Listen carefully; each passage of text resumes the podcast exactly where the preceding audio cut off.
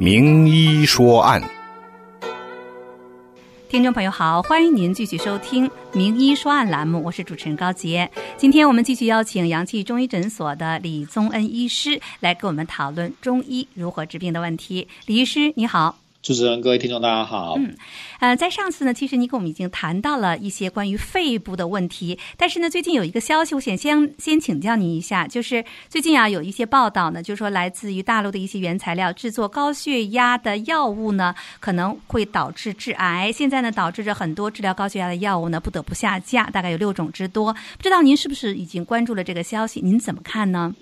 对这个，因为大部分的很多国家，不只是欧美，包括这个很多亚洲的国家的制造高血压的原材料啊，实际上是从中国制作的。嗯、那中国最近发现，它有不少种的高血压原来的这这做西药的这些原材料，含有一些致癌的物质啊。那这对人体会有很大的伤害，所以在世界上不同国家，在美国也造成一个蛮大的一个震撼，就是说那怎么办？因为你这个药品不可能那么快取代新的药产生，那很多病人已经在服用同一种药物的时候，你随便换一个药物会出现不适应的症状的时候该怎么办啊？所以在现在在西医的这一部分是有些混乱，这些高血压病人可能已经吃了十几年的药了，突然这次要换药了，那怎么办？回收了一千零四十九万吨，这也是今天我想请。您从这个话题来跟我们聊一聊，看到这个消息的时候，您怎么思考的呢？那从如果说西医只能用降压药去治病的话，作为一名中医师，您有什么其他的解决办法吗？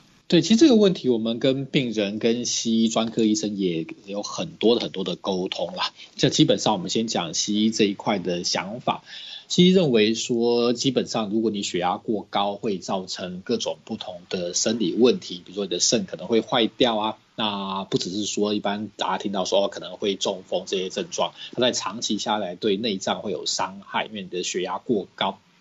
那所以一般西药就会想要把你压下来，可是就是说它的原因并不很清楚，到底一个人为什么会有高血压？哈，除了比较少数的，在五 percent 左右，比如说肾发炎啊这些这些高血压以外，其他百分之九十左右都叫做原发性高血压。所谓原发性，就是说我们不知道你的原因。哦，那那好像就是无中生有就跑出来的，这个时候他就只能去用各种血液稀释剂也好啊，血管扩张剂各种不同的的化学药物，让你的压力降下来了。但是西医也知道说这些药物有很多的副作用。那他们卡在一个 dilemma 一个两难的状态，哎，你不吃药，可能内脏会有问题啊，说明会有中风的现象啊。可是你吃药有些坏的事情啊，那怎么办啊？先吃再说啊，以后的问题以后再解决。所以卡在一个不知道原因，可是又不得不帮你降压的一个尴尬下面了。嗯。那这个尴尬又分两个部分啊，大家知道说血压其实分两个，一个叫收缩压哦，就是你心脏把血液运出去的时候，那压力比较大，就是或者一般称之为叫上压；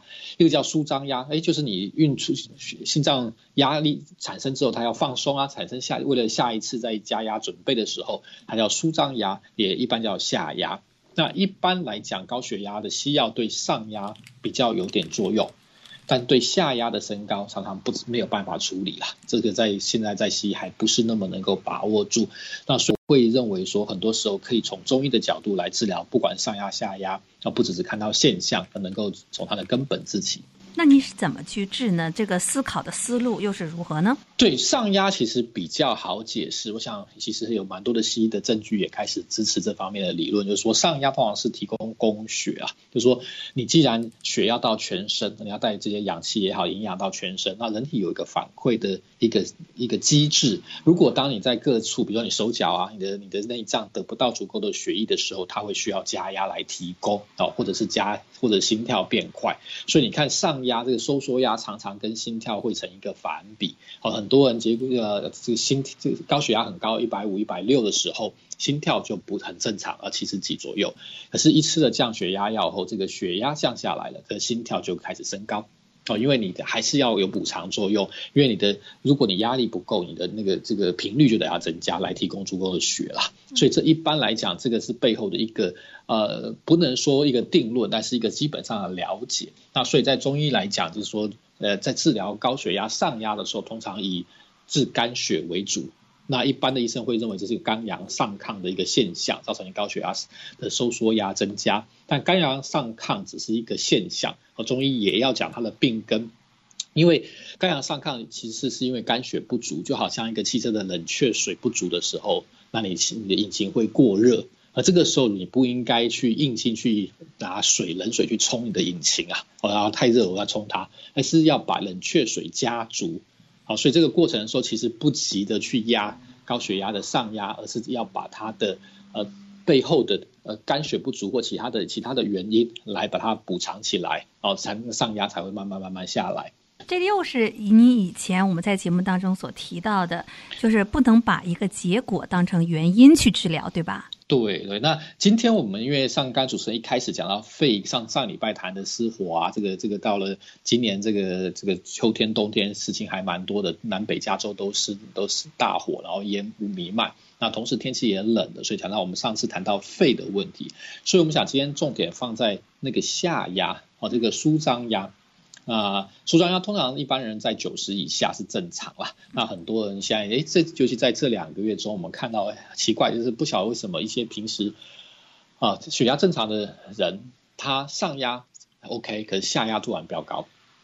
好，这个在一个在一般的情况下，我们比较少看见。那这个一般来讲，西医的降血压药也就特别不管用啊。但下压突然增加，其实在一般的共识上面，是对身体的危害，其实比上压飙高要来的危险啊。对，那中医我们来看，这个也是有很多的争论。那基本上，我想绝大多数的情况下，我们会比较偏向可能是血瘀，或者是他有淤血在在他的身体里面，所以当你这个心脏的力量放松的时候，它又等于是它的管道，即使它压力想要减少，但是因为被堵住啊，它这个血液要进到内脏也好啊，要进到不同的位置也好，它有所堵住，它压力没有办法释放。可是今年这个这个冬天呢、我们看到很多的原因其实从肺造成的。肺造成的血压很很不一样，对，这个是一个蛮有意思的现象，就是说，那基本上我们先讲理论，然后先讲说为什么我会认为这样，那再加上实事怎么去去观察，知道说，因为中医其实是要观察你四边八方发生的事情，才知道病人到底为什么会得到病嘛，哈，那。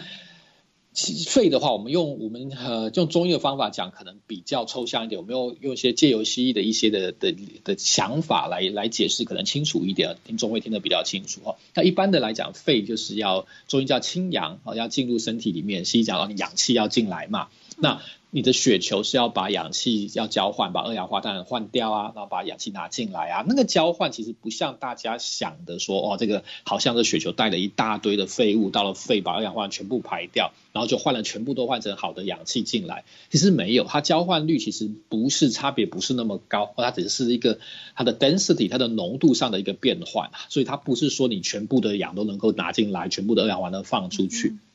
当你肺功能稍微差的时候。哎，这个交换率就开始重要啦，因为你本来就不是差特别多啊。那你今天稍微如果这个就是比如说本来差个五 percent 十 percent 的时候，你差个一两个 percent，它的它的它对整个事情影响就开始变大。这个情况下，我们就就稍微简化一下，直接跳到说，这个情况下会常常会让你的舒张压加高，血压就高了。嗯，血压就高了，下压就高了，因为他希望能够有更多的血氧、血氧能够到四肢、到身体各处，因为你原来体重源头的肺给他的氧气不足啊。那中医可以从清阳什么一步一步讲下来，我们讲我们今天就不深入来讲，那我们只是说下压增加，通常我们看到的，诶，可能三分之二以上本来应该是血瘀有关的。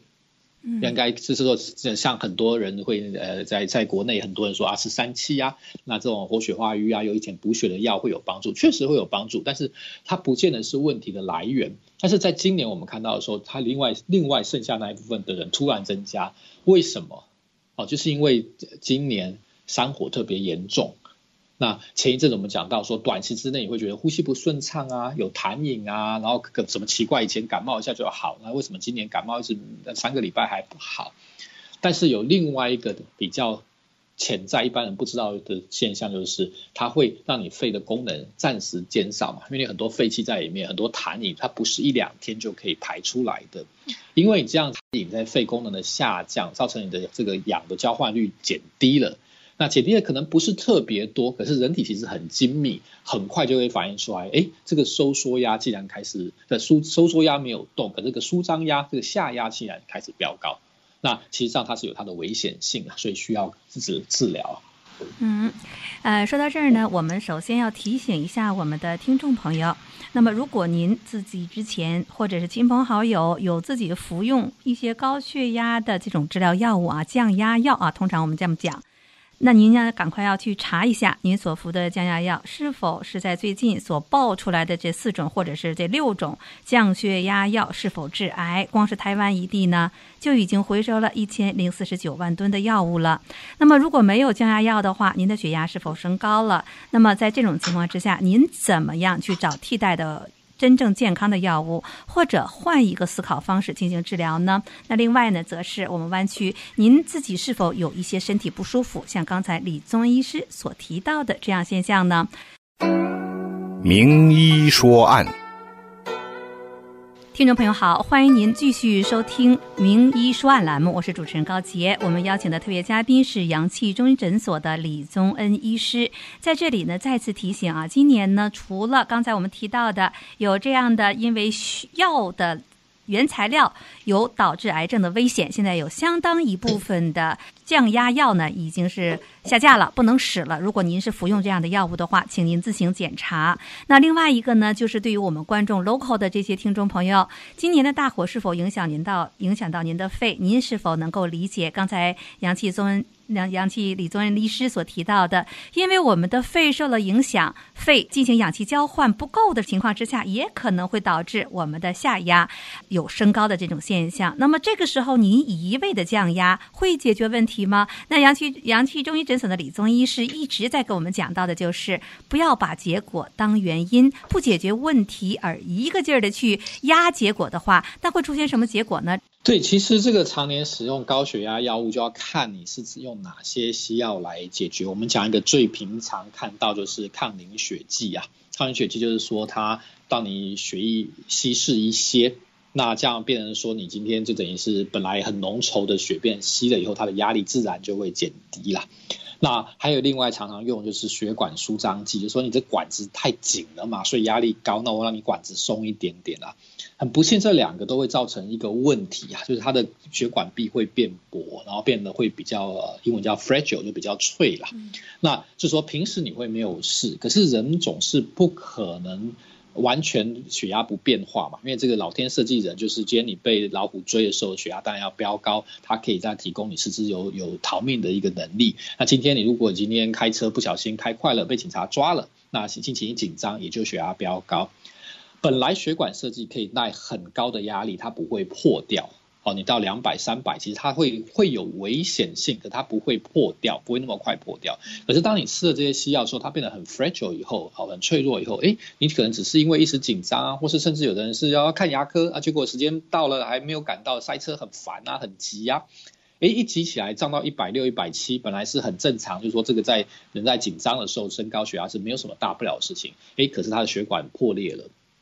那一旦破裂，血会渗出来啊。那偏偏你又常服了这抗凝血这些东西，这些血液稀释剂的时候，它就不容易凝结。那不容易凝结造成什么问题？就常常造成这个血这脑溢血性的中风啊，就是突然间血管里面破掉，本来可能小小一块啊，可能手脚会受到小中风，会受到一些影响，语言能力受到影响。可是如果你抗凝血剂吃太多的时候，它不凝血了。那整个半边的脑，通常左脑右脑如果一个破，它整个半边的脑就会全部都是淤血，这个时候基本上就很难很难救治了。所以就是说，抗凝血剂吃久的这些血压降低，也不代表你没事了，安全了啊，实际上反而还把一些隐，就是你没有感觉你血压变高嘛，所以变成说把一些危险因子把它藏住了，因为你不会想到说我有这样的危险了。您在这讲的时候，脑子里想起一句老百姓的话，叫做“摁下了葫芦起了瓢”。把血压降下来之后呢，别的症状更是麻烦。那么李医师提到的这些问题，包括您刚才提到的，你得找到这个病的真正的原因，对准的那个原因治疗，才能把这个血压降下来。那比如刚才您提到的这种肺的问题，那在治疗的过程当中，你已经分析出来了，该怎么去治疗，临床效果又如何呢？对，像就说这上压下压的治疗方法会很不一样。中医也不是说你一个高血压呃下压怎么样我们就怎么治，实际上要辨证论治来探讨。所以说刚才讲上压，常常其中医会讲说这肝阳上亢啊，肝血不足造成的啊。下压下压增加，常常跟血瘀有关啊，常常跟你肺的交肺的功能是有关啊，这清阳进不来有关。那实际上治疗说还是要看啦。但是如果我们讲刚才这个例子，就是因为可能年底大家紧张啊，很多事情呃还要，就说比如说小孩子升大学的要申请申请呃学校啊，要在十二月以前要递出去啊，所以在很多人在这个天气冷、心脏比较衰弱的时候，加上又失火。啊，加上这个肺失火的山火造成的污染，所以肺加上又有很多在事情要年底以前担忧，要赶快要办好，所以忧伤肺。所以最近这一两个月，我们看到很多下压增加的例子。然后都是跟紧张，然后又又肺功能下降，这个实际上很简单。中医来讲，实际上就从根源做起，就开始清他的肺，然后润他的肺。我们也不用很重的药，比如说像宣肺的麻黄，然后大家可能听过这小青龙汤、大青龙汤这些治肺肺个感冒比较严重的感冒啊、肺炎的一些药物，我们不需要，我们可以用很轻的药，比如说麦冬啊、杏仁啊、黄这些一般来润肺、强肺系的药。诶，很有意思的说，它的肺功能就开始会慢慢好起来。那很快的，你会发现一两周之内，那那个下压就开始明显掉下来。本来本来可能到一百一、一百二，就是所谓的危险的开始产生的阶段。哎，很快掉到一百出头，啊，九十不到，啊，慢慢慢慢就这样掉下来。所以其实中药很多时候这些药其实不需要很重，只要你知道它的背后的原因啦。所以中医其实很注重的是说，除了去了解病人他他讲他西医认为的数字哪里不对，那他病人会会告诉你嘛。但是你要知道说他背后的原因，这原因有他个人紧张。哦，比如比如说到年底，大家都记得要把事情做完，担忧小孩子申请大学的结果啊，忧伤肺啊，这是他自己的原因。可是中医师其实也要注意他病人的环境啊，今年特别冷啊，今年山火特别大，所以对肺科的影响很大，对心脏的要的要求会比较高，那会产生什么样的问题？所以当病人一来，你就是病人的。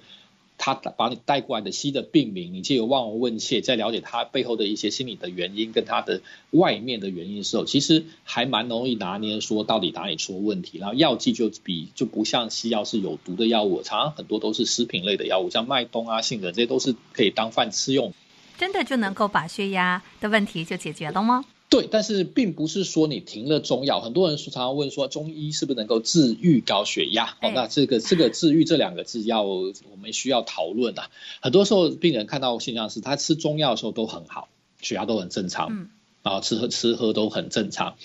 停药刚开始 OK，可是没有多久后开始开始变化，然后就因为毕对对，因为毕竟没有治好。对，他觉得你没有吃好，可其实上不完全这样，因为很多的呢生活形态有问题哦。我们前其实讨论过案例，有位中国来的大老板，嗯，抽烟呢，每天抽大概一包烟，然后喝咖啡一天要喝六杯咖啡，然后呢，那常常在中国应酬，然后在在美国少一点，在中国就晚上半夜不睡觉，那那个茅台喝很多，那。他要求说能够治高血压治好，他说啊，这个李医生，如果你这个药停了，就高血压就压不下来，那我干嘛吃嘞？那如果你要我过的是这个这个清清心寡欲过的生活也不行啊。中国每一个商人都像我这样吃喝玩乐，如果你不能吃喝玩乐，你我怎么可怎么算是有治愈呢？所以你得要在我吃喝玩乐照样吃喝玩乐，不吃中药的时候，血压可以好到我死掉为止。可以吗？这个就有点强强人所难，因为生活模式还是身体最重要的影响了。所以说，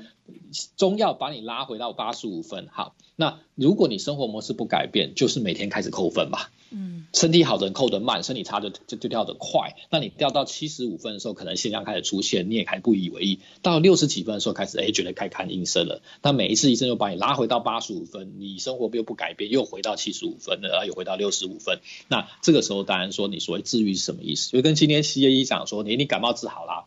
感冒好了，可是。不代表你明年的春天天气冷了，你你会不会又在感冒？还是会了？嗯，呃，李医师呢，在这个节目时间段呢，不断的给我们来讲解一些中医治病的道理，从这里边呢，也给我们剖析了啊，一些在中医看病、西医看病，包括我们患者自己对某些概念的一些。不清楚的地方。那么在这个过程当中，作为听众的您，或者是作为已经有血压症状的您，是怎么样去选择？那也只能是我们呃。由您自己去做选择了。在这儿呢，如果您需要李医师的帮助，认同这样的一个传统的治疗、保守的治疗方法，从最根本导致血压高的原因去入手的话，您可以联系李宗仁医师。他诊所的电话是六五零九一七二三五五九一七二三五五。请您在服用西药降压药的时候呢，一定要仔细的去看一看它的相对的副作用，也请仔细的呢上网查一下您服用的降压药是否在已经被明确的啊知道。可能会导致癌症的这样的名单当中，如果是的话，请赶紧停止服用。另外呢，我们在这里提醒我们的听众朋友，在上周呢，我们有些听众啊电热线电话进来之后，没有办法在节目当中回答您。那李医师呢，在节目结束之后呢，又打回您的电话，但是您没有接。